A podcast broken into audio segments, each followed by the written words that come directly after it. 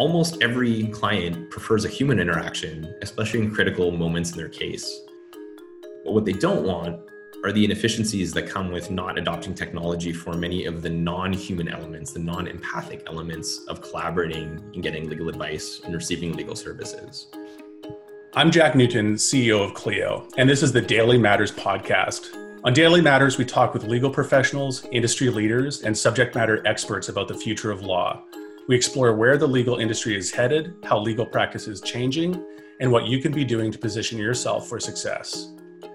This episode of Daily Matters is brought to you by the 2020 Clio Cloud Conference, the world's best legal conference, which is going completely virtual for the first time in eight years. Get your pass now at cliocloudconference.com. Today's guest is George Psiharis, who is the Chief Operating Officer at Clio, and someone I've had the pleasure of calling a colleague and friend for almost a decade. Specializing in customer success, business development, and data operations, George has worked extensively with law schools, bar associations, and other legal professionals to help make information on cloud computing and law firm economics increasingly accessible. George, it's great to have you on the show. Well, thank you very much for having me. It's great to be here. So, George, uh, I know your extensive history at Clio well, uh, but this may be news to some of our listeners. Can you outline what your path at Clio has looked like and, and what your current line of work at Clio involves? Absolutely. So, uh, for those that aren't familiar, I joined the Clio team 10 years ago. In fact, it'll be 10 years uh, coming up on August the 1st here, uh, which I alternately describe as something that felt like an instant and also an eternity. right. So a lot's happened in that time, but it's it's gone by very quickly. But in that time, I've I've had the pleasure of holding a number of positions and focusing on a number of different areas. Uh, so earlier on in my time at Clio, I really focused on working with key partners in uh, the ecosystem that surrounds us. And those included groups like bar associations, uh, law schools, many of the technology and ecosystem partners uh, that are out there, and essentially all the folks who work with law firms and legal professionals in order to help them with technology, with embracing the future, uh, and with delivering education materials as well. So anywhere people are looking to get educated. Spent significant amount of time uh, getting to know the space. I had not worked in the legal profession uh, or in the legal tech space before that. And uh, it was a tremendous experience. I got to know a lot of the folks both on the ground, uh, out there practicing law on the front lines, and also those who, who serve them in a variety of capacities. Uh, from there, I eventually pivoted my role at Clio to really focus more on uh, what we describe as that data operations piece. So working with what was becoming a, a, very interesting and I think we often reflect on as world first uh, collection of data. As we grew, we anonymized and aggregated and studied both to inform ourselves, but also began uh, reporting back to the profession a lot of data trends. And uh, we've come to know a lot of those things like the Legal Trends Report is a common publication, but there are many other ways as well that I work on that side of the business and with folks who are really talented and and dive into that side of things. And that's led me to a path where my focus on strategic partnerships and, and this data and operational side of things has combined into a role that is today our chief operating officer at Clio. Uh, and in that capacity, I, I, do a variety of things, uh, but some of the big stuff is, is working a lot with internal teams to help our company grow and scale as we hit new heights, uh, and to continue working externally as well with uh, stakeholders in our community. And, and, George, you've been around for the vast majority of the the Clio journey. It's it's pretty wild evolution from when you joined uh, almost a decade ago, when the company was what I think around five people or so. It was me, Rian, I, I think Tice, Fraser, and then uh, and then you. So in the very early handful of employees, from five employees to over 500 today. That's a pretty incredible journey. What what's it been like going through that that journey? Share a little bit of you know maybe some of the learnings for for you and maybe some of the moments you reflected on. You know, holy smokes, this this company has. I, I think for both of us, we share this feeling, become more successful and bigger than in our wildest dreams over over 10 years ago yeah absolutely i mean that, that's going to be a tough one to narrow down those uh, those many moments along the way, but there are a few I, I can think of for sure. So I think the biggest change is in where the profession as a whole is at, and even the, the types of engagements we have in, in bringing our product or, or platform and our mission, if you will, to the market. you know, early conversations were very much around can we get the internet and the cloud to work with law firms? Is this not not kind of a when, but an if this is going to be a possibility and a future for law firms? And if I look back on these last 10 years, that is has changed dramatically, right? This is now the new norm. Right. Um, and you know, the pandemic that we're currently living through does a lot to spur that on. But even before that, you know, we've seen dramatic changes and shifts. I think we're seeing big changes in the expectations clients have of, of law firms as well. And a few key moments, I think, along the way. Uh, a big one would be the very first Clio Cloud conference. I, I often reflect on that as a, a, bit of a turning point where, you know, we look back at the company as humble beginnings for sure, but if you think about that conference as a humble beginning and, and what it's grown into today, I think we had about 150 people at the first events uh, with a total community of about a couple hundred folks who, uh, who attended. Yeah it was one of those moments where we started to see the conversation, the way a, even a vendor like Clio would engage with this audience really, really transform. Uh, people became really ready to embrace the future in a new way. So that's that's a big one, and, and with it came the uh, publication of the first ever legal trends report shortly thereafter, the following year. It's the first time a data study like that had existed and had been published to the profession. The first time a lot of law firms even thought about their their practices with KPIs and in the way that uh, a lot of other organizations would look at themselves. So that's another big one. Uh, a few milestones as well. Oh, I think we look back at that as as a real watershed moment for the the industry, right? Having large scale aggregate benchmark data to start informing individual law firms in terms of how they how they stack up and where the opportunities for for for improvement. Yeah, both the study, but I think even the data set had never really existed in one place before until we right and, and brought it all together. And I recall still to this day, a lot of folks that we've known for a while in the industry saying that we were waiting for someone to come along and be able to publish this back to us, but just didn't have access. And being able to do that was was quite frankly really cool. Like a lot of fun to work on. and is really a lot of fun to work on year over year, but there's there's no replacement for that first watershed moment where I think people are anticipating it and we're hoping that we were going to do it, and then really reacted positively to uh, to our decision to publish uh, the types of insights that we do. And a few others, you know, major milestones. We've we've come up to over 500 employees, members of the team. Uh, that's that's crazy to look at in going from from five to, to 500 as I've had the opportunity to do, and I'm sure you reflect on as well, Jack. There are moments where you look at that and think, when did that happen? You know, right? You know when it happened along the way, but still reflecting on it overall uh, and I think you and I both also encountered a lot of opinion at the the early days and outside of Clio that a scale company of this level could never exist in as niche uh, a vertical as legal or legal tech. Right. it's it's incredible to not only be at that stage, but still feel like we're in the early innings of the transformation that's taking place too, which is uh, yeah a big part of what uh, makes this job the gift that keeps on giving. Right. It, it feels like we've accomplished a lot, and there's been a lot of transformation in the industry, but it's still early innings. We're still just getting getting going. Um, over the first half of your career at, at Clio George, you really focused extensively on our partnerships with bar associations and, and law schools and uh, business development in general. And I, I, remember back in the very early days of Clio, you and I sitting down at a, a cafe and kind of brainstorming what what would ultimately become you know the the master plan for for Clio's business partnerships. And it was a pretty innovative approach. And i remember some of the ideas we sketched out on the i think literally on the back of a napkin at that restaurant but uh, partnering with bar associations as the first cloud-based vendor uh, starting to build relationships with law schools doing something that seemed relatively uh, innovative at the time, which was giving away the software to law schools and and, and legal clinics, and, and they seemed to have an appetite for for moving away from some of these on-premise tools. Can can you share for those of the, the our listeners that may not be familiar with some of Clio's early days in building those those partnerships, what that what that venture looked like for you, and what some of your learnings along the way were? Yeah, I'd be happy to you know, some of the key things that I think fly under the radar in those efforts were how long they took. Right. A lot of people look at Clio's trajectory and, and think about it as this kind of the old 10 year overnight success story, uh, if you will, that uh, rapidly grew into technology success. But for the first year, I was primarily planting seeds.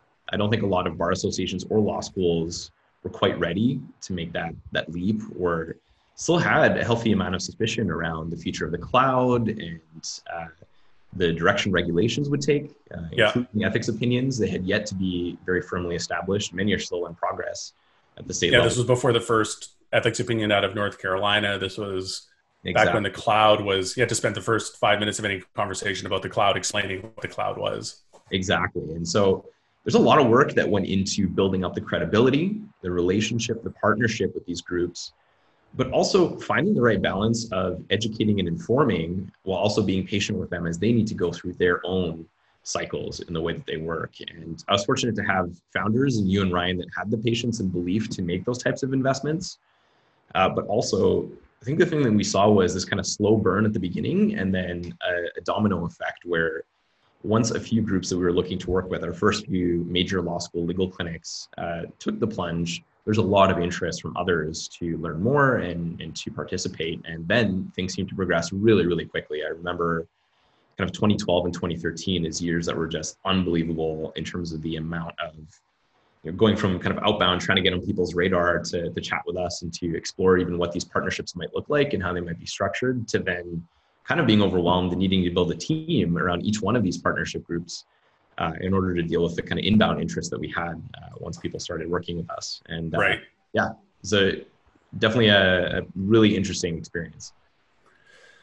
So tell tell us a little bit, maybe in, in terms of the evolution of what you've seen in terms of comfort level with the law firms that you've been working with, in terms of integrating data into their thinking, integrating, becoming more data driven, which is something I, I know you're really passionate about, and this idea of being really data driven is is a new concept to a lot, of law firms, and it's it's something you've been talking a lot about over the last four years. Can you maybe share what evolution and progression you've seen in the space uh, in terms of their comfort with data and putting that data to use to make better decisions?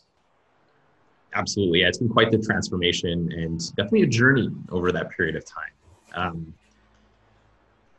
so first, one of the great ironies that I've always considered in the legal space is just how intuitively data-driven legal professionals are and what an important part of their domain expertise and subject matter work it is. Like if you think about it, you're interpreting data and making data-driven decisions all day.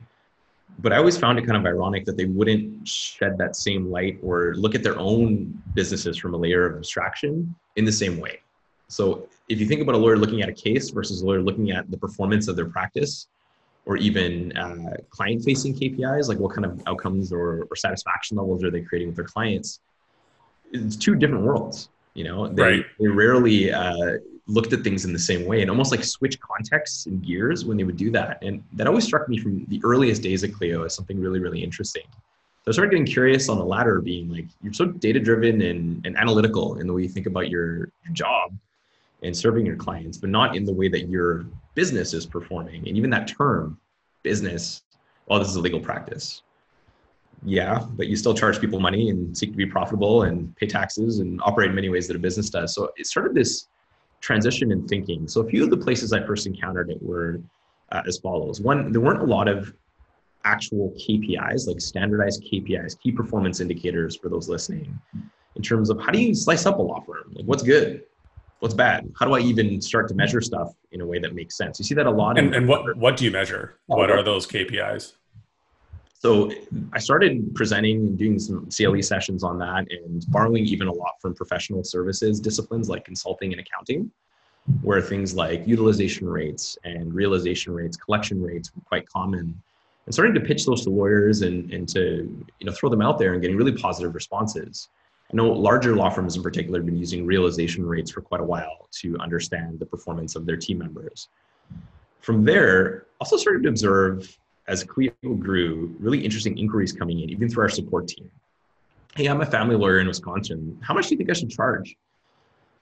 The response from our support team, of course, is like, look, I don't, I don't know that I should be in position to answer that question. But I remember you and I, Jack, both having light bulb moments thinking like, well, what are the data sources out there for them to consult? And could we potentially even already be the best one available? And that very right. quickly led to research where we saw that most of the information available was self-reported through surveys, which comes with a number of well-known biases.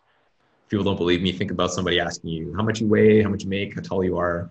We do this funny exercise. Yeah, social desirability bias, where we give the answer we think we should versus what might actually be happening. So a lot of that, right? Uh, and also, most of the surveys tended to focus on big law. So Am 200 uh, and at best mid-sized firms.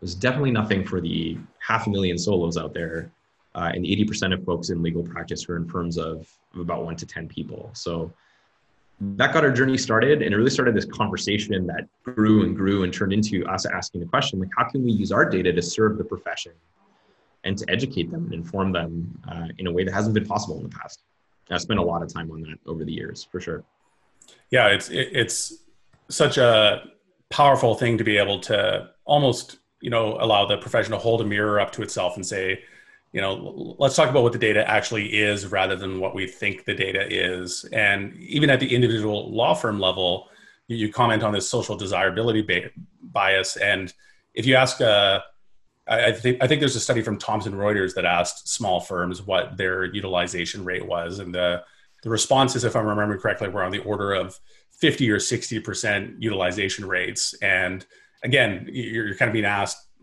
a, a, question you think the answer should be maybe 60-ish percent. Yeah. When we look at the hard data uh, on an anonymized and aggregated data basis in Clio, we see that that same utilization rate is 20%, 25%, you know, less than half of what the self-reported data is. Um, can you talk a little bit about the the impact that had on on you know the profession number one when that data got shared out and and what some of the behind the scenes conversations you've had with practicing lawyers when when they react to that data?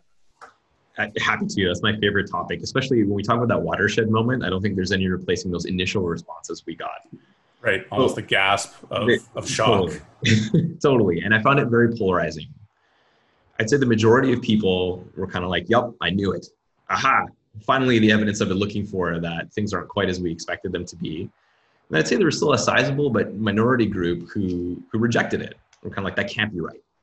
That's just too low. Like there's no way. Um, and I found that in both the utilization rate uh, that we calculated and published, but also in the billable rates. What we're able to do, right, is take literally tens, if not hundreds of thousands of data points and aggregate them into an average.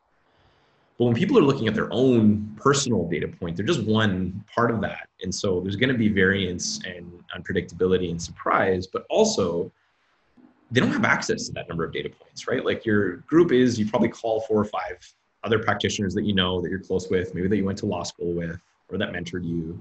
How much do you charge? Okay, I'm going to charge this much. When in reality, there's a whole host of data points out there that aren't available. And so remember uh, to put a fine point on it, I was doing a regionalized legal trends report CLE presentations in a couple of different states years ago, and uh, was doing a back-to-back uh, with a couple of stops in Texas, where I uh, published the same stat.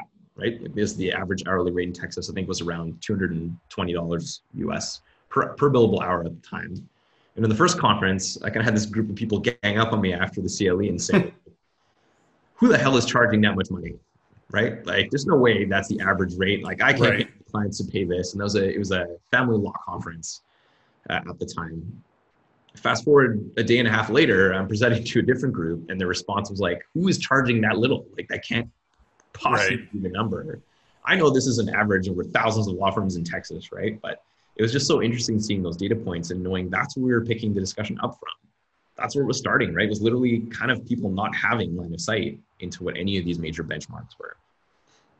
So before we leave the the topic of being a data driven law firm, maybe you can share two or three tips, George, if if our listeners are, are getting stirred up about the idea of becoming more data driven, maybe they're not familiar with the legal trends report, want to dig in there, see what's available, and put some of these ideas to to use. Do you have a, a few tips you might be able to share in terms of just almost like no regrets investments in, in terms of putting data to work in your law firm? Absolutely. First, I, would recommend reading the Legal Trends Report. It's available for free and is just a great introduction to one take on what KPIs for law firms can and should be, and also what the major, what, what kind of average looks like, what great looks like out there in the world. That's a great place to start if you're not familiar with uh, the subject matter at all. Uh, building on that, I do think it's really important for law firms to have some kind of system of record. you know, full disclosure, you and I are both with Clio, which is a system of record. So this is our leaning on the universe, but you have to count stuff, right? And I think people often get overwhelmed even at that step. But having a simple system that can track the what you do, the how you do it, uh, how much of each activity or task you do is a really, really key starting point. And to do that while you're working so that you don't have to do it on the side is really important and, and simple first step. And then I think the, the last piece for folks to do is to be able to track and report what they're doing and to compare versus these benchmarks and to not have strong reactions to those things. I do see a lot of folks who are getting into it for the first time almost get seemingly overwhelmed by the, the volume of things they could consider doing or the improvements they could make. My greatest tip of all is, is pick one or two. Pick one or two things that's important to you on a personal level and set goals and you'll be surprised on how setting those goals and aiming to make progress against them in, in a couple of clear ways will really allow you to focus. But don't boil the ocean. Uh, right. Sure. I see that a lot with folks who are like, okay, I get it, George. I read the report. So many things I want to fix. Oh my God, now I'm kind of overwhelmed in terms of what I'm going to do. And I, I think there's a, a really important kind of order of operations set up, and change can be incremental too. Yeah, I, I think that uh, concept of incremental change is so important too, because it can be paralyzing almost to be looking at all the places you could be improving and impacting and all the sources of data you might want to start trying to tie into but you can make a very incremental stepwise series of progressive steps to what will end up being a, a, a transformative change in the end. So yeah some some great tips there. Thank you George, let's turn our attention to the current landscape and, and the dramatically different world that COVID 19 is presenting us with. Uh, it's certainly been a whirlwind for everyone, uh, and those in the legal industry are not accepted from that. Can you tell us a little bit about what some of the challenges you've experienced in terms of, uh, or, or how you've seen Clio pivot to address this challenge, and how we've been able to help customers through the the challenges of COVID nineteen? Yeah, uh, a whirlwind, well put, a whirlwind time for us all, uh, to say the least. You know, early on, uh, we made a series of shifts. Like step one for us as a company was largely tearing up big parts of our 2020 plan and pivoting to the situation, right, and recognizing that uh, this moment, as much as ever, was a time for us to to lead and to help and to put our energies into the right things. And some of those things uh, that I can point to are first setting up a, a, COVID relief fund.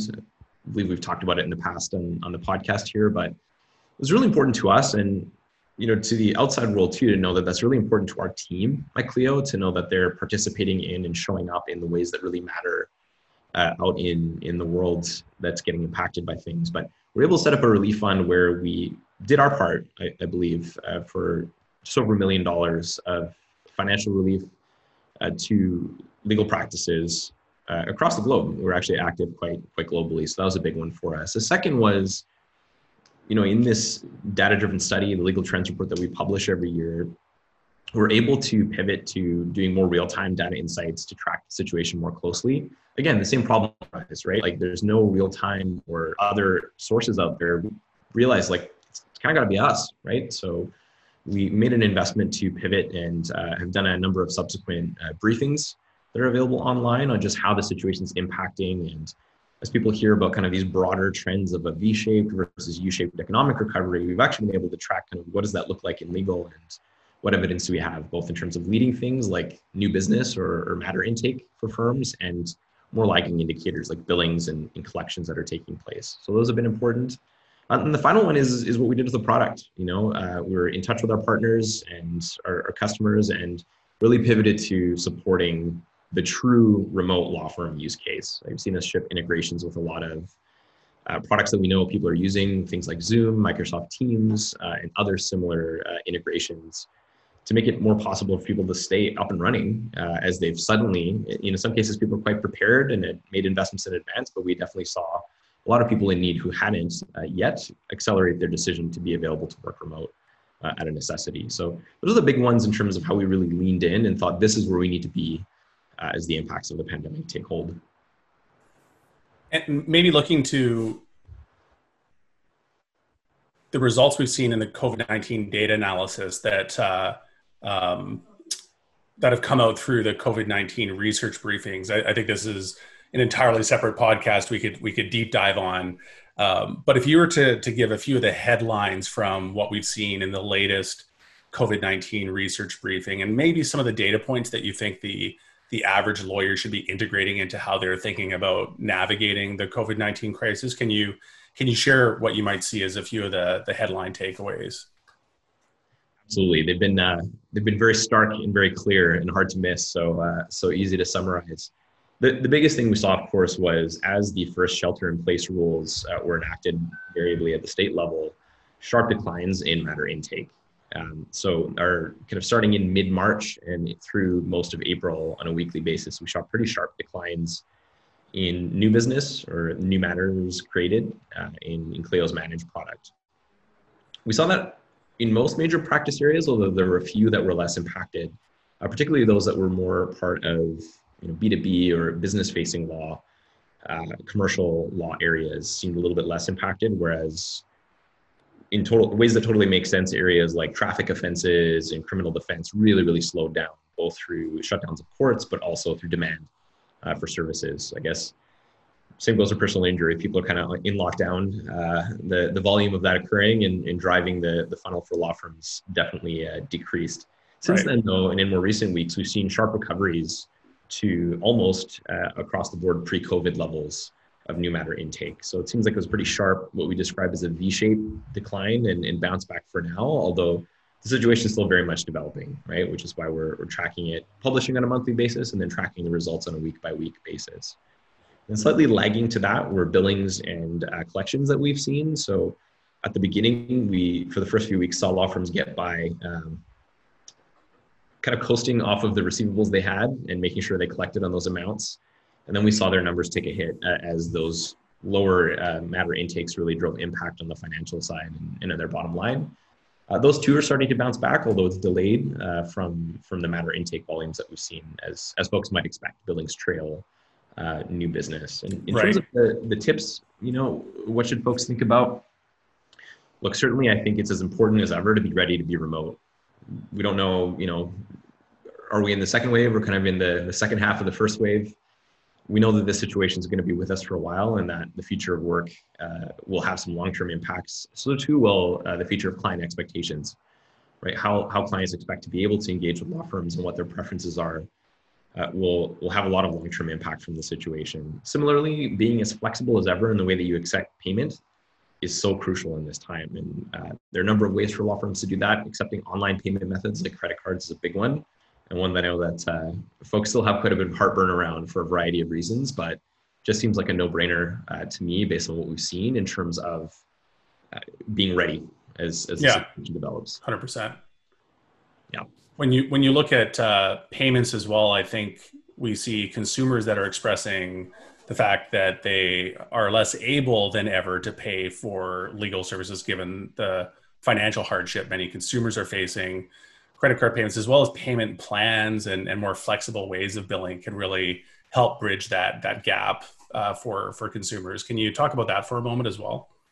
Absolutely. Uh, so a big part of our research has also been coupling the overall quantitative trends that we've seen with evolving client preferences and looking at those as well week over week and, and how they transform uh, there continues to be a lot of unsurety or lack of surety amongst clients uh, on whether or not they could afford a legal expense. And what we're seeing that turn into is a deferral behavior.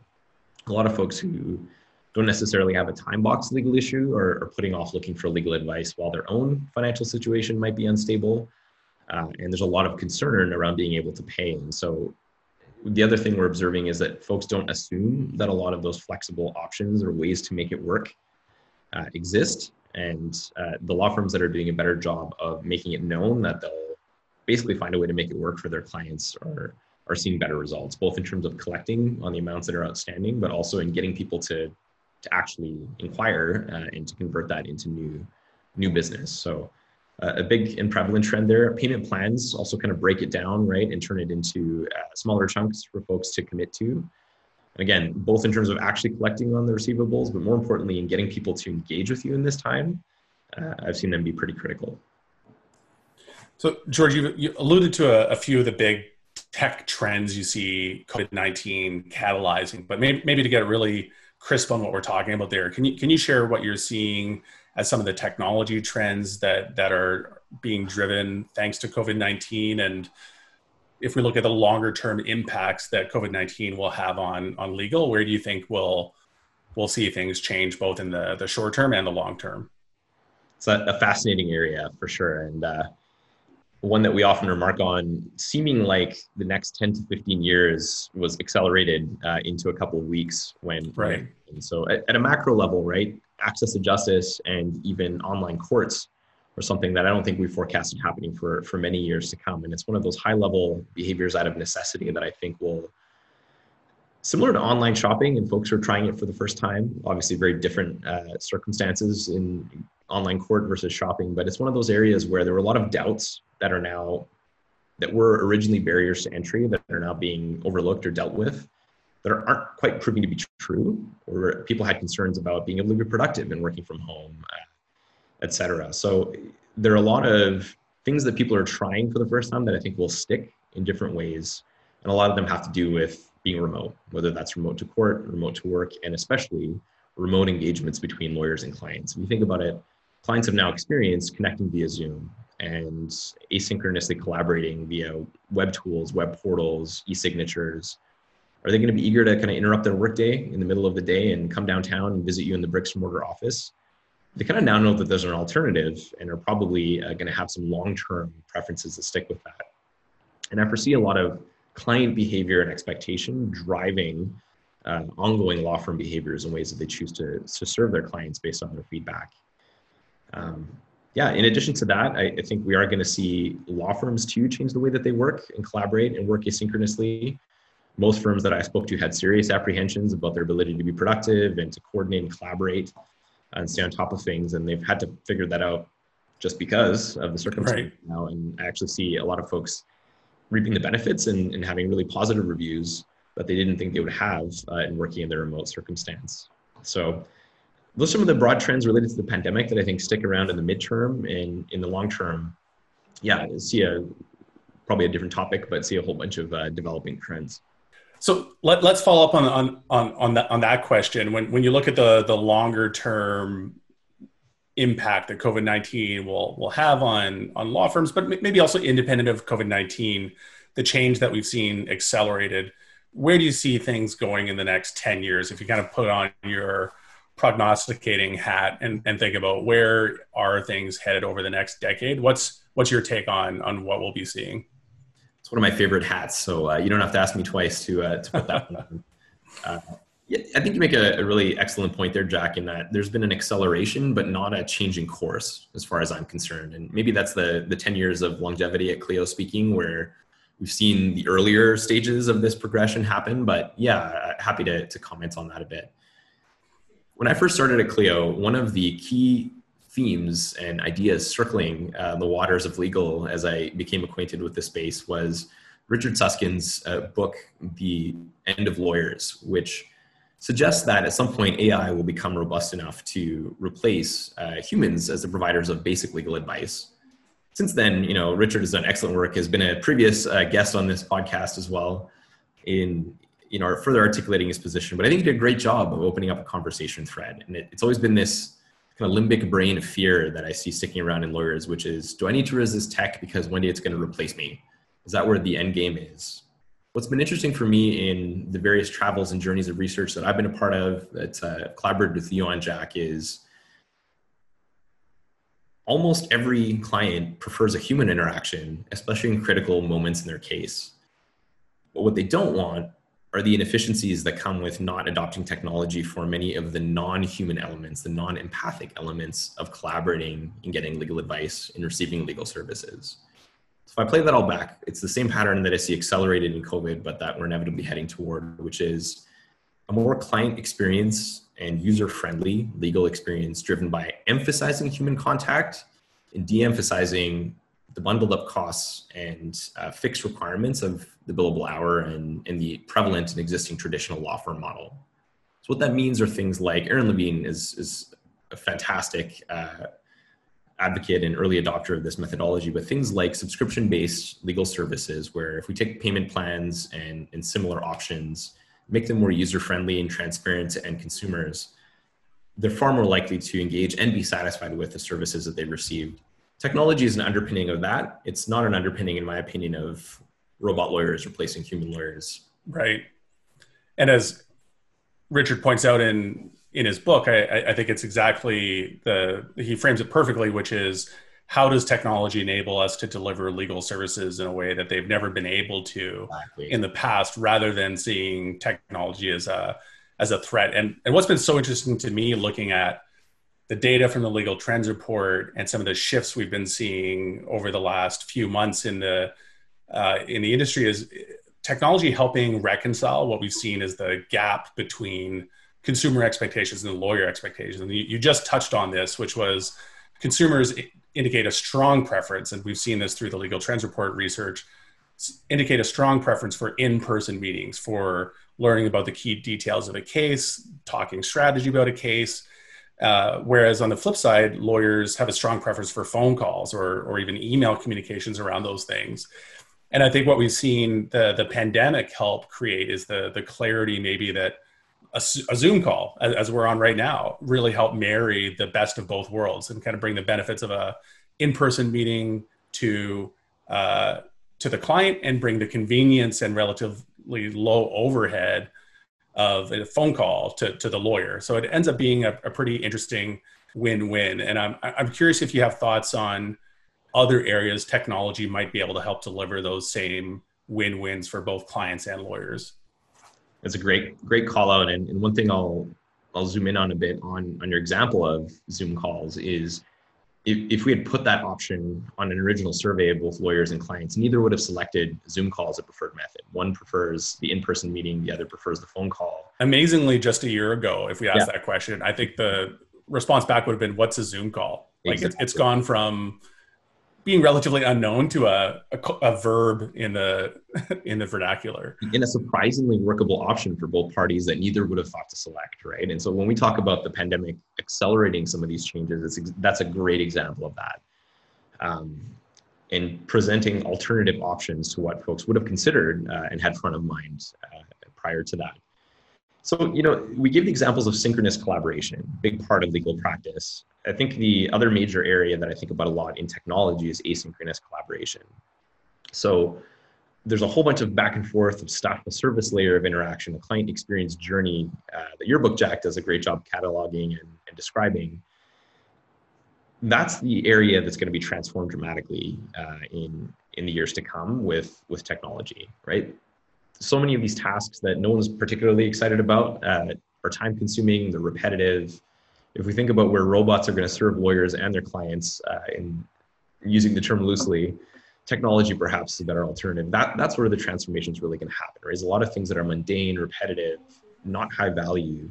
Those need to be automated and streamlined and made easier. And typically law firms really think about that from their perspective. Like this is a high friction experience for me. I, would implore everyone to think about that from the client's perspective what's right. a high friction experience from their end, right? And what can technology do to to make that a lot easier and and faster for them?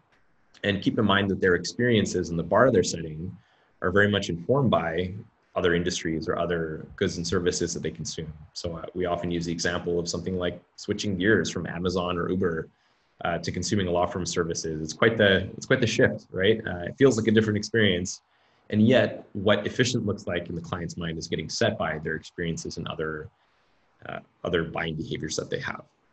So that's a big one. And you know, I think the other thing we're likely to see is the advent of systems of intelligence. And so a lot of things that are you know simple or repetitive tasks today or things that are time consuming for lawyers can be sped up with technology tools that use various types of artificial intelligence some great things going on in fields like legal research uh, in document creation where a lot of them again this manual sort of stuff you'd have to do or have someone on your team do can be very quickly automated uh, with the use of proficient tools really exciting things to come there and uh, a lot of stuff that uh, i think is a very manual process can be accelerated in the years to come so final question george we've seen in other economic downturns. We certainly saw this in the 2008 2009 financial crisis, where where Clio was born. there's law firms that emerge from those crises as winners, and there's law firms that emerge as losers. What's your take on some of the you know tactical and strategic things that a law firm can be doing to ensure that they're emerging from this pandemic stronger than when they entered it? Such a fantastic question, and you're right. This is our second uh, economic downturn. so what we saw in the first one that I think is really informative was a leveling of the playing field and a bit of a migration from mega firms into boutique and solo law firm practices. A lot of people were in the market looking for a product like Clio at the time because it enabled them to walk away from all this administrative support and structure and pooled marketing they had access to in larger and mid-sized firms. And they had the kind of confidence and, and faith that they could figure it out on their own and offer lower prices. That was basically the, the biggest piece. More personalized service and more affordable service than, than people were accustomed to at larger firms. And that, that did constitute a major transformation in those years uh, for some of the norms of legal practice. We're going to see something similar happen again. And to me, I think it really evolves around client expectations. There will be more competition for a finite amount of business, uh, especially if we enter a more prolonged economic downturn. And the lasting behavior it'll leave is clients calling a few more of the shots. What are some examples of that? Overwhelmingly, and this again is borrowing from a, a legal trends report finding, law firms aren't very good at being responsive to client inquiries. So when people are ready to buy, and the law firm, and that's putting it mildly. Putting it mildly, right? Like 65% of inquiries don't get responded to at all, which would be, again, putting it mildly, an absolute dumpster fire in any other any other discipline in any other subject matter area if you went to a store and 65% of the time, you know, nobody working there bothered replying to your question, I think you'd be pretty disappointed. There are huge strides we can take. And I think there are a number of factors that have prevented that from, from evolving as rapidly as they have. But the economic downturn, I think, will apply some pressure that see some innovators become successful and then double down on those strategies. And that's a big one. Client responsiveness, both at the beginning, but also throughout uh, the life cycle. We commented on this as well, but more transparent and sort of set expectations around cost. Again, as people are cost conscious, they're risk averse and not as willing to take on the open-ended risk of a, a, case varies a lot by practice area type for sure, but there will be some lasting behaviors there that if practitioners can take the risk and make an alternative fee arrangement model work, they'll be in position to embrace the future and double down on that and, and to continue exploring that model further. But if they can make it viable now, that'll be something that sticks and that does differentiate them, in my opinion, from from the pack. And so those are two areas. You know, if I were uh, in a small or solo private practice today, even a mid-sized one as well, I'd spend a lot of time mapping my client journey and figuring out those key places where I want to change it up.